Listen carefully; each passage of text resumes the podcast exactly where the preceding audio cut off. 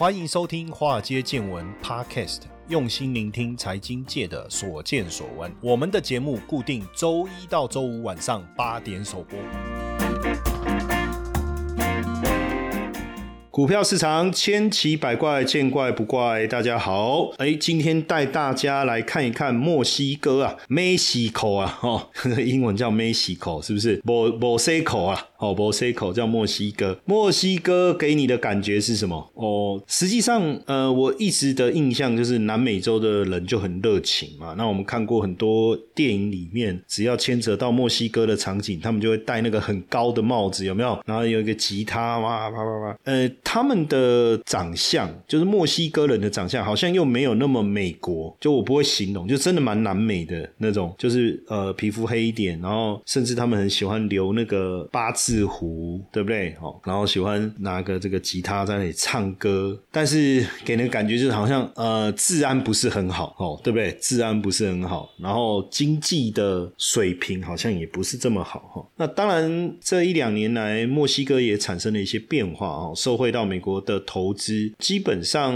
目前墨西哥算拉丁美洲第二大经济体。那今年的经济大概有机会扩张百分之一点七哦。那第一季今年第一季表现也不错，已经连续六季成长哦。那也因为拜登的这个我们叫他们的英文叫做 near shoring 啊哦，你可以讲近岸生产，但是我觉得呃比较好的名词讲法应该叫有岸生产，就是靠我们比较近的，然后跟我们友好的国家哦。那 M F 报。告今年 GDP 大概是一点七哦，一点七。那整体来讲，拉丁美洲其他的经济状况可能就没有那么好。那也让这个墨西哥的披索的成绩非常好。墨西哥的一个食物叫什么？墨西哥卷，是不是？那个卷饼，那个卷饼真的蛮好吃的。我有蛮喜欢吃墨西哥的那个食物，蛮有趣的。就有时候去去一些这种类似的餐厅，我特别喜欢它那个叫什么 taco，是不是？是吗？墨西哥卷饼是不是？那墨西哥呃，基本上当然因为经济表现不错，也成为最近全球涨势最强的一个货币哈。那现在也传出红海要到墨西哥去干大事哦。金周刊也特别做了一个专题讨论这个毒枭之国，就我刚才讲的嘛，大家对墨西哥的这个感受好像就是跟毒品有关哈。不过现在随着这些电子科技大厂到墨西哥去。似乎也有一些不同的转变哦。墨西哥全名应该是叫墨西哥合众国了哈，那英文叫什么？Las Estados Unidos Mexicanos Nos，我乱念的，好，简称墨西哥。它是北美洲一个联邦共和制哦，联邦共和制的国家。呃，它的北方就是美国，跟美国接壤哦，南侧跟西侧是濒临太平洋哦，东南是贝里斯、瓜地马拉和加勒比海哦，东部是墨西哥湾。哦，面积达到两百万平方公里，是美洲面积第五大，哦，世界面积第十四大的国家，人口超过一点二亿，哈，第十一大的人口大国，哈，那总共有三十二个州，哦，首都跟最大城市墨西哥城，哦，也有一州。那墨西哥是一个自由市场的经济体，哦，经济实力也占美洲的第四，有现代化的工业跟农业，哦，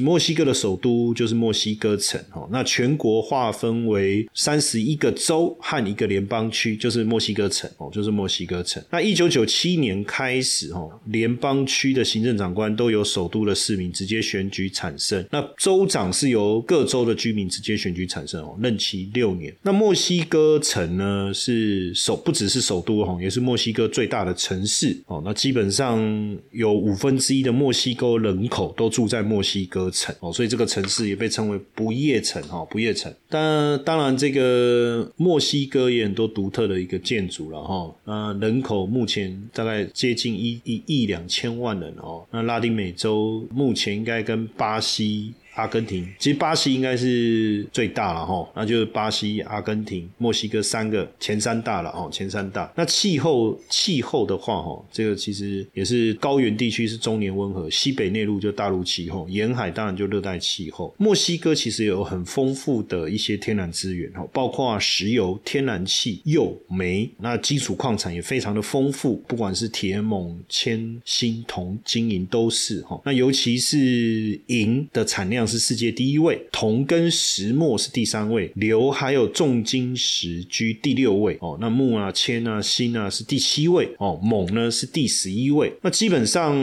墨西哥算是一个比较属于这个独立自主的外交政策哦，外交政策在墨西哥有几个制造业是相当有具规模的哦，主要就是汽车、哦、航太、医疗、电子产品跟消费品哦。墨西哥的汽车制造业其实历史相当的悠久哦，也是世界第四大的汽车零组件的出口国哦。那对美也是汽车出口的第一大国哦，对美国。那航空的部分呢？哦，航空的部分，实际上这几年的航空航太工业的产值呢，也到了六十几亿美金哦哦。那复合成长率未来几年预计是百分之十八哦，百分之十八。那在医疗的部分，其实，在二零一九年，墨西哥就已经是全球最大医疗设备、医疗器具哦，还有相关零组件的出口国，相关零件哦，相关零件的出口国。哇，这个哎，没有特别特别想知道这个哈，也是我在整理资料的时候才发现哈。那墨西哥也是非常重要的电子产品的制造业哦，电子产品的制造业确实这几年在电子设备制造这一块哈，有一个爆发式的一个成长的态势哦，包含电子大型的电子设备哦等等哦。那瓜达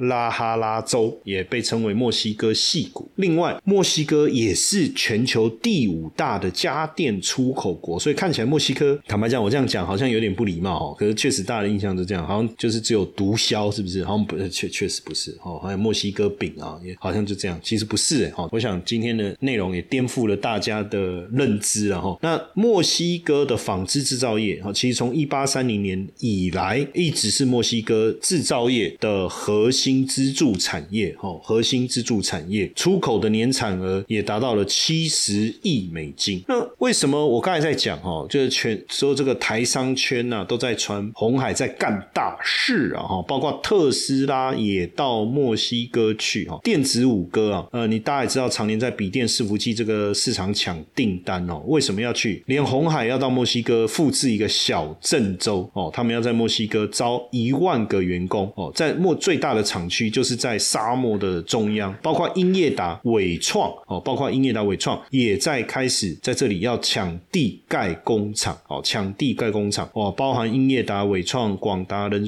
和硕、人保等等，都到墨西哥建新厂，等于呃吸引了整个中上游的零组件厂，大家都要抢进哦，不止台商哦，包含美国的电子代工厂捷普、伟创力，全球第二大笔电商联想，韩国的电子龙头三星星，还包括汽车零组件第一大厂德国商博士哦，也都过去几年砸了几十亿啊，甚至上百亿的台币啊，在墨西哥盖厂哦，而且因为外商的涌进啊，墨西哥已经连续三年成为全球前十大外国直接投资的目的国哦，创了十五年来最佳的成绩，而且呢，今年正式成为美国第一大进口国。诶，那过去是谁？过去十四年，美国的第一大进口国是中国，所以墨西哥是逆袭啊！哈，等于现在你要在美国看到这个呃，Made in China，可能是越来越难了哈。当然，最主要原因也是因为二零一七年国际地缘政治发生了很大的一个变化，美国的产业链政策在不断的一个调整哦，尤其是美国现在在做 Near Shoring 哦，那也就是说，呃，你靠近我，我的友善国，我希望。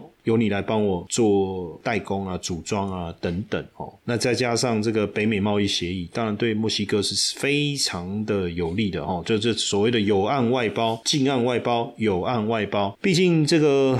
之前美国财长耶伦哦就讲公开讲话，我们不能允许其他国家利用他们在关键商品、技术或产品方面的市场地位来扰乱美国的经济。所以简单来讲，他必须把供应链集中在他可以信赖的国家。美国是一个，跟他们有没有毒品没有什么关系 哦。反正基本上就是这样。那因为现在大家也推中国加一啊、中国加 N 啊等等哦，所以自然而然大家开始想，当然你越南也可以啊，印度也可以啊。在越南，越南的优势当然因为靠靠中国很近，供应链的重塑。重新塑造相对容易。那印度当然似乎很像早期的中国，有人口红利、人口年轻，政府的相关的补贴政策相对是比较优异的。但是从这些呃竞争者做一个比拼的话，墨西哥的优异的条件是什么？很简单，它是在美国旁边。那所以对美国出口占墨西哥全部出口的八成，所以很重要嘛。而且所谓的北美贸易协定哦，不管是呃这个 CPTPP 也好哦，还是美墨加协定叫 USMCA 也好，都让墨西哥跟美国的经贸关系更加的一个紧密。加上美国对中国加征关税，以及中美贸易制裁、科技制裁等等，那当然对墨西哥来讲要。代替中国的这个出口的地位就越来越明显哦，就越来越明显哦，就越来越明显。那当然是不是目能够完全的替代，还有很长的时间跟空间要去努力了哈，要去努力。甚至国情各方面似乎也有有所不同。可是确实也因为在这样的地缘政治的环境之下，墨西哥确实成为中汽前往这个北美市场的最佳的一个跳板哦。所以，而且基本上。只要商品贴上墨西哥制造，产品就免税啊，就直接运往美国去了。哦，这个就很重要嘛。二零二一年，中国对墨西哥直接投资也增加了百分之七十六，也就是说，中国的企业也到墨西哥投资，希望透过墨西哥能够直接出口到美国去，也也形成了这样的一个现象哈。那墨西哥目前的这个劳动成本相对来说还是比较低的，就跟中国的人人力成本来讲，整体来讲墨。墨西哥还是相对比较低的哈，那当然过去大家所担心的这些毒品的问题哦，随着更多的这个科技厂商进来以后，看起来似乎也有很大的改变。关税绝对是一个考量的重点了哦。在二零一八年四月四号，中美贸易战拉开了序幕，川普对中国一千三百多种进口商品加征百分之二十五的关税，还没有加征之前三点九趴哦，那加征以后变二十五趴，请问怎么活下来？当然不行。那假设你是近岸外包或者是有岸外包，很简单嘛，你只要在墨西哥做、加拿大做，就可以这个免税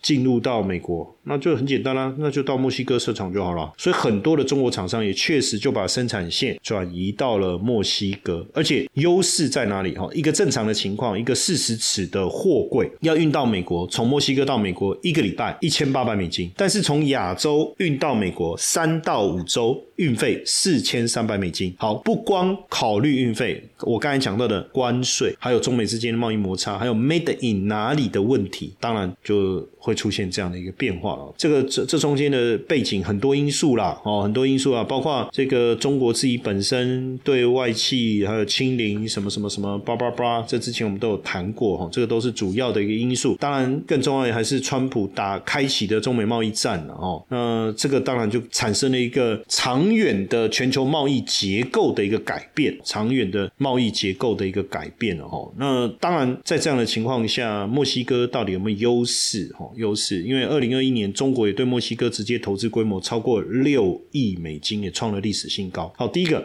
就工人的薪资来讲，日薪大概三百块台币，人力成本了哈。二零二二年墨西哥劳工最低工资是大概三百台币了。我不讲墨西哥比索多少，因为还要再再换算一次，有点麻烦。二零二三年每每天最低工资大概在三百五十块。那这个工资每天哦，不是每个小时哦，我讲的是每天哦哈。那跟越南是差不多的。那跟中国相比具备优势，因为现在中国人力成本提高之外，五险一金等等加一加，人力成本相对是高很多。再来，墨西哥总人口超过一点二亿，那跟越南的一亿人口相比，有大量的劳动人口。墨西哥跟美国、加拿大一九九四年一九九四年签了北美自由贸易协定 （NAFTA），二零一八年签了美墨加协定 （USMCA）。哦，还有包括。这个商品上的这个墨西哥制造的标签，又享受的免税的待遇，所以其实是具备多方的优势。加上我刚才前面已经点名了，墨西哥的几个制造业的强项，包含了什么？汽车制造、航太，哎，这两个也是目前对美国来讲。巨大中的这个所要输入的项目哦，你看这个三星也好，LG 也好，东芝也好，为什么都要在墨西哥设厂？那它刚好可以借重墨西哥在汽车、航太跟电子产品的制造的这个强项去生产呃手机啊，还是家用电器产品等等，而且航太产业的产值全球将近六千亿美金的产值，墨西哥占比超过五成。哦，所以你不要看小看墨西哥哦，它这个汽车航太的这个重镇啊哦，所以这个这个部分当然也优于越南，因为毕竟越南过去还是以纺织传统制造为主。哦，现在在墨西哥设厂的汽车制造商有谁？有欧迪，有宝马，有福特，有福斯、通用、本田、马自达、日产、丰田，我们数得到的国际汽车大厂，包含特斯拉，对不对？也宣布哦，当时斥资了五十亿美金哦，二零二四年开始投产，面积是美国德州工厂两倍，上海工厂的二十倍，会成为全球最大的电动车工厂。生产了以后送往哪里？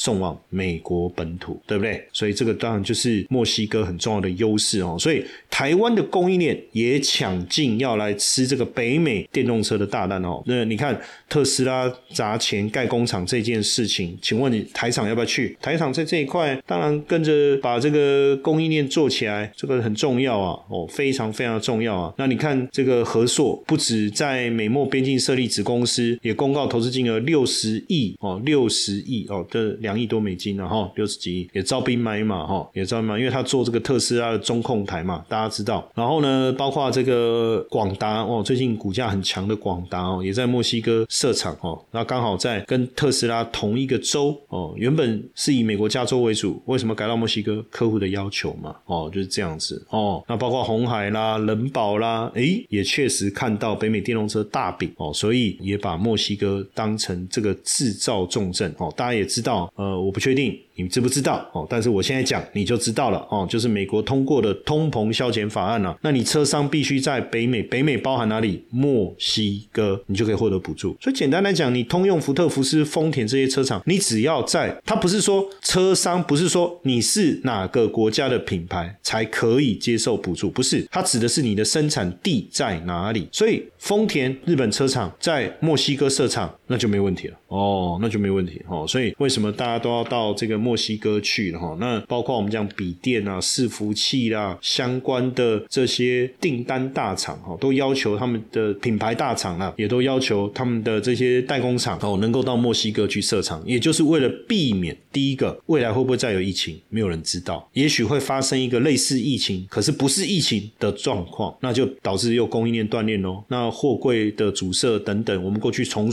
前所未见的会不会再发生一次？哎，可是现在墨西哥到美国。我开个车就过去了，没有这方面的问题。如果船运阻塞，我开车也是可以到，对不对？这没有问题。那你说 Made in China 可能未未来他们又有什么对外资的管制或者什么产业的管制等等，那反正就在墨西哥，嗯，也没有相关的问题。哦，这个也是为什么这些大厂，包括台湾的这些电子代工大厂，都要到这个美国去，一个非常重要的原因了。好，那当然，呃，如果你对台股方面的议题有有高度浓厚的兴趣，哦，别忘了加我的台股观察室的官方 line 哦，小老鼠。GP 五二零，好不好？每个礼拜私房股也会跟大家来分享。嘿，各位铁粉们，如果喜欢华尔街见闻，请大家多多按下分享键，让更多人能听到我们用心制作的节目。你们的一个小动作，是支持我们节目持续下去的原动力哦！快去分享吧。